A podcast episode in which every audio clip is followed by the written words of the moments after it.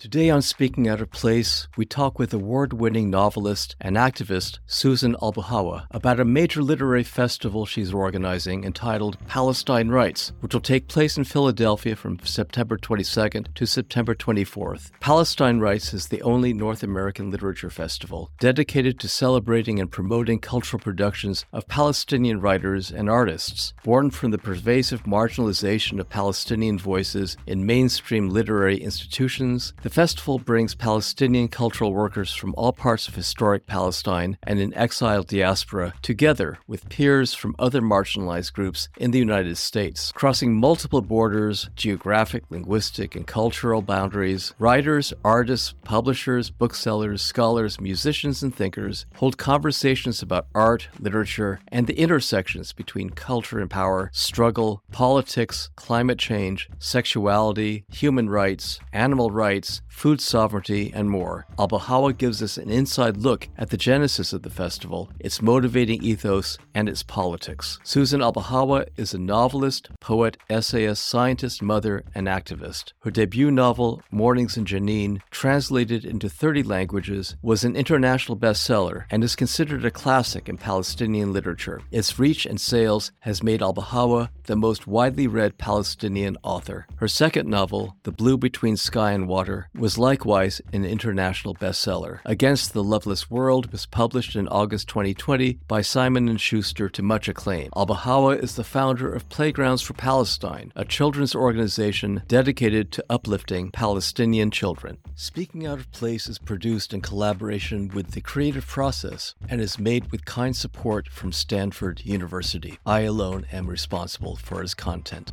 I'm so happy that you're able to join us, Susie. It's great to have you on the podcast. Tell us about this amazing festival that's going to be taking place September 22nd through the 24th at the University of Pennsylvania. What's the vision that guides this festival? First of all, thanks for having me. I appreciate you letting me talk about this amazing project that I'm really proud to be a part of. Particularly now, you know, Palestinians have been facing erasure for decades. There's the physical erasure of our villages, the names of our villages, the erasure of the word Palestine from the map, erasure of our identities. And now there's this kind of colonization of our narratives, of our stories and our history. And Palestine Writes is part of a counterforce against this new form of colonization. The Zionist colonial narrative has always shifted with shifting winds, depending on what's in vogue at the time. Initially, it was this sort of romantic ending to Europe's genocide of its own Jewish population. And there was this epic myth of a land without a people, for a people without land. And of course, that was unsustainable. It morphed into a fledgling nation in a sea of terrorists and irrational, crazy people. It also, before that, was an explicitly colonial endeavor, back when colonial was, so to speak, on the menu. And it was okay to colonize Africa, West Asia, and other parts of the world. And European Zionists felt entitled to their own piece of that colonial pie. And so there was explicit colonial language and narrative around Palestine. And then it morphed into an epic lie, right? There was this new narrative that was tried out, and it was unsustainable. And it was that Palestine doesn't exist and Palestinians never existed, etc. But now we find ourselves at a whole new narrative that is these who came from Europe and all parts of the world are indigenous. It's insane. And you find suddenly falafel is their national dish. And the irony is that falafel is literally an Arabic word that comes from the word filfil, which means pepper. This is a dangerous kind of escalation of their colonial project. It is a bizarre new narrative, but it's being promulgated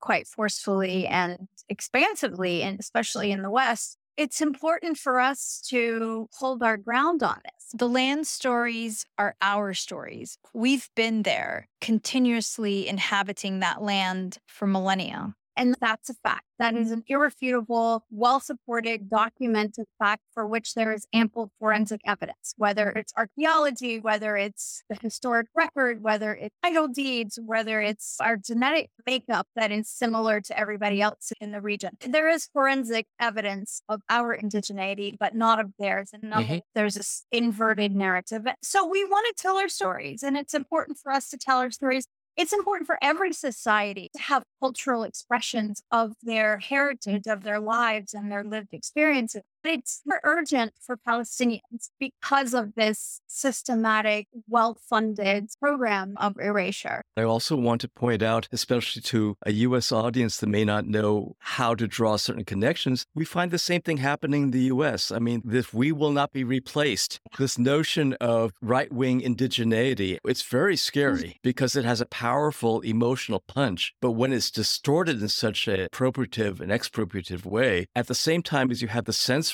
of Palestinian voices, you have a double danger here, it seems to me. Absolutely. And I'm glad you mentioned Indigenous Americans because we are making those connections. We have Indigenous speakers. We have Aboriginal speakers from Australia as well. We have Black American speakers, Asian American, and we're keen to ensure that those parallels and dots are connected. Absolutely. At the festival. And because that's exactly what the Zionists don't want. They don't want solidarity. And what this festival is doing is showcasing it both politically, but also aesthetically. One of the plenaries that's going to be featured in the festival is the unveiling of a joint project between Visualizing Palestine and Palestine Writes. We commissioned them to create visual representations of something we envisioned, which is basically depicting the material culture in Palestine, including things that have to do with local economies over time, local habits over time, artisans, cultural productions, architecture, food, ways of life, stories, things that have been gathered in pieces from ancient history and modern history. There's going to be the traditional oral storytelling form, sort of literary tradition for people who did not read or write. So we are going to tell some stories from Ottoman Palestine. Really interesting stuff. There's one story that connects slavery in the United States to the citrus industry in Palestine. Wow. And how those sort of romanticized orange groves that Palestinians have this sort of nostalgic view of were in fact one of the single biggest devastation to the Palestinian theme prior to the Nakba. There's a story in there about Palestinian feminism before the word feminism, you know. But really interesting, there's stories from the diaries of who was a musician in Jerusalem, but he left us these extensive diaries of the late 1800s and early 1900s in Jerusalem. There's an extensive children's program. There's going to be talks, panel discussions on topics ranging from Palestine in the Global South is one of the panels. We're going to talk about publishing Palestine in the mainstream, about translating culture. We have presentations on Tatriz and how this Tatriz traditional embroidery has developed in Palestinian women's circles over centuries, creating a language of its own that's embroidered in our clothes. And so they're not just aesthetically beautiful. They literally, people's clothes tell a story of their lineage, of where they're from. So there's a presentation on that. So there's going to give a presentation about the right of return. We have friendship and the cost of friendship, what solidarity means. We're going to talk about the novel as the historic record, the role of the novel in either shaping history or reflecting history. It's just a really rich, varied program, and we're all really excited about it. It's funny, I went through the program and I picked out the titles of the panels I was interested in, and you just named them all. For example, you have young adult literature, poetry, language of our clothing. That's what the one you were talking about, right? To the right of the return. And the novel has a historical record. And hearing you talk and having it come out of your voice with the passion and the excitement is so impressive. As you were speaking, I thought, God, the program is a work of art. It really is, because you do everything you just said so well and so poetically and so seamlessly. there are no disconnects between this category and that category, but there are all these amazing, intricate, woven elements that are so much of a piece of bringing Palestine and literature and cultural formations together, and these marvelous cultural articulations escape categories, right? But are of a whole with the project, which is amazing. I'm sort of answering the question I was going to ask you, but it seems to be such a distinctive feature of this festival, unlike any other that I've seen. Is that kind of what you were going for? Is it kind of an amalgamation that transcended your usual literary festival? First of all, it's really exciting for me to hear you talk about a festival like this, because you work hard on something and you never know what people's reactions are going to be. And hearing the excitement felt really good. In terms of what we were going for, we wanted to do right by our community. We are just so excluded and tokenized in this country in particular, and we wanted to create a space where we can exist with agency. The festival is about radical truth-telling. It's about a long-suffering indigenous people's desire and insistence on imposing our humanity and our presence in the world. And places that refuse to recognize our humanity. The festival is also about unity. We are bringing Palestinians from every part of our shattered society. We can never gather like this in our own homeland. And so we wanted to make sure that we had representation from historic Palestine, from Haifa, other parts of 48, from Basra, the West Bank, from Jerusalem, from refugee camps in Lebanon and in Jordan. We have people coming from various parts of the diaspora throughout the Arab world, in the United States, Europe in particular, from Australia. We want it to be an intersectional space and to do precisely what we talked about earlier, just connect the dots and really foster a place of community, of collaboration, of cross-pollination among, not just among Palestinians and non-Palestinian intellectuals, but also among Palestinians across these various geographic borders that have resulted in linguistic borders and also generational divides. So none of us exist in isolation, right? We're a whole people and a whole nation. And I think it's important to have something for everyone where we can all be in the same space, the same physical space, and share and just sort of exist on this cultural landscape that unites us regardless of our age, our language, where we are. We all exist on this beautiful heritage that's from our ancestors, but also we exist on this collective pain that we all share, wound, and that just keeps every new demolished home, every new Israeli assault. It's a shared space on so many different levels. Well, you got me to a place that I wanted to get to. I want to talk about the first Palestine Writes Festival for two reasons, mainly. One was I'd love for you to tell our audience the story, the first one, its original planning, then what happened, because it's a sign of the persistence and the energy and the commitment that you have to this whole enterprise. And the second one is to talk a little bit about when we were going through that, we were trying to look at the bright side, right? That we were going to reach a global audience. And I must say, I was so honored to participate in the first one. And you remember that we were volunteering to take care of different kinds of events. And I volunteered to do the children's tent, which was so much fun because, as you remember, we had kids from all over the world beaming in and telling jokes together. I mean, sometimes the jokes were horrible, but funny. And then pronouncing their names in Arabic. It was such a thrill. So maybe talk a little about the evolution, the morphing of the first festival, and then your thoughts about the first time of having it live, everybody together. What are the advantages of both? I'm glad you mentioned your participation. Having a Palestine literary space is something that was always what I wanted to do.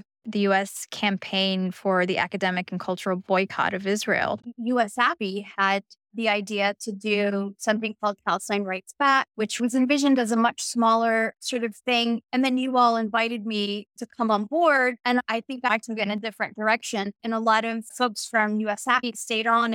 We together created this incredible event that was set to take place in New York at NYU. I just created this children's program before people were canceling things. So there was even like a debate within our group, like, I don't think we should cancel. Some people like cancel, but in the end, we thought this was the right thing to do. And I should say it was just a few weeks before the festival was going to happen. We had sold out, 600 tickets? It was 3 venues. It was incredible. We had to keep renting more venues because the tickets were going like mad. I mean, we had people flying in from Morocco, from the West Coast, from all over this country. So it was really shaping up to be a really exciting event. You know, we canceled it, but we regrouped. I mean, we had a month or two of being demoralized and bewildered, like, what do we do? We created this virtual space that just had a big wow factor to it. And people loved it. They could move around. They had avatars, you know, walk around. And it was a really lovely space. And it turned out to be a historic moment, truly, even though it was virtual. We had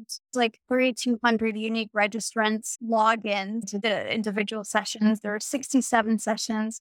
We had major personalities from all over the world. Our keynote panel featured Dr. Angela Davis, Richard Falk. It was just amazing all around. And a lot of it is on YouTube for folks who wanted to look at some of the panels. Yeah, it's all on YouTube. But it's nothing like being together. And I remember we talked about it as we were planning it. We had the menu set up.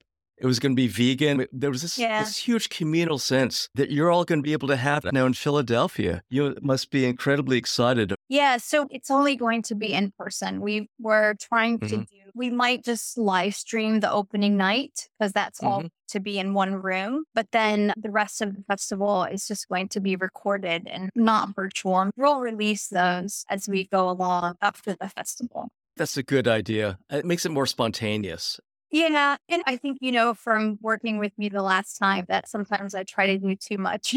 And this was one of the moments where I felt like, okay, we have to like just have it in person, at least Saturday. There's going to be food at the festival for attendees. There'll also be private dinners for the speakers, and it's all vegan.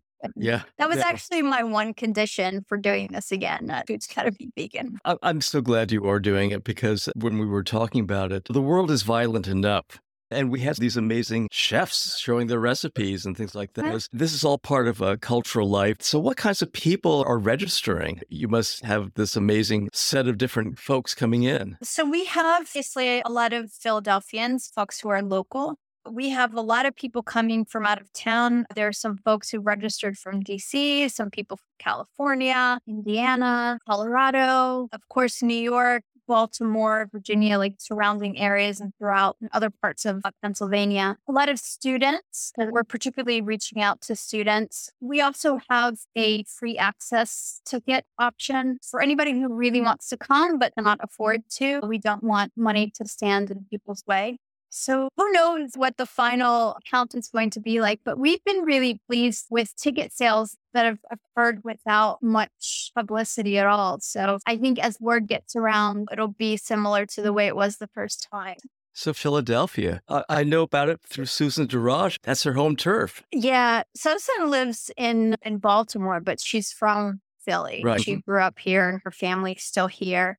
There's a sizable Palestinian community in the area. It's not huge, but we're certainly a healthy number around here. There's also like a lot of non-Palestinian Arabs in the area. There's a huge solidarity network as well. Right. Philadelphia recently raised the Palestinian flag at City Hall. It was a big deal and it was hugely opposed by Zionists, but it went through nonetheless. Yeah, it was nice.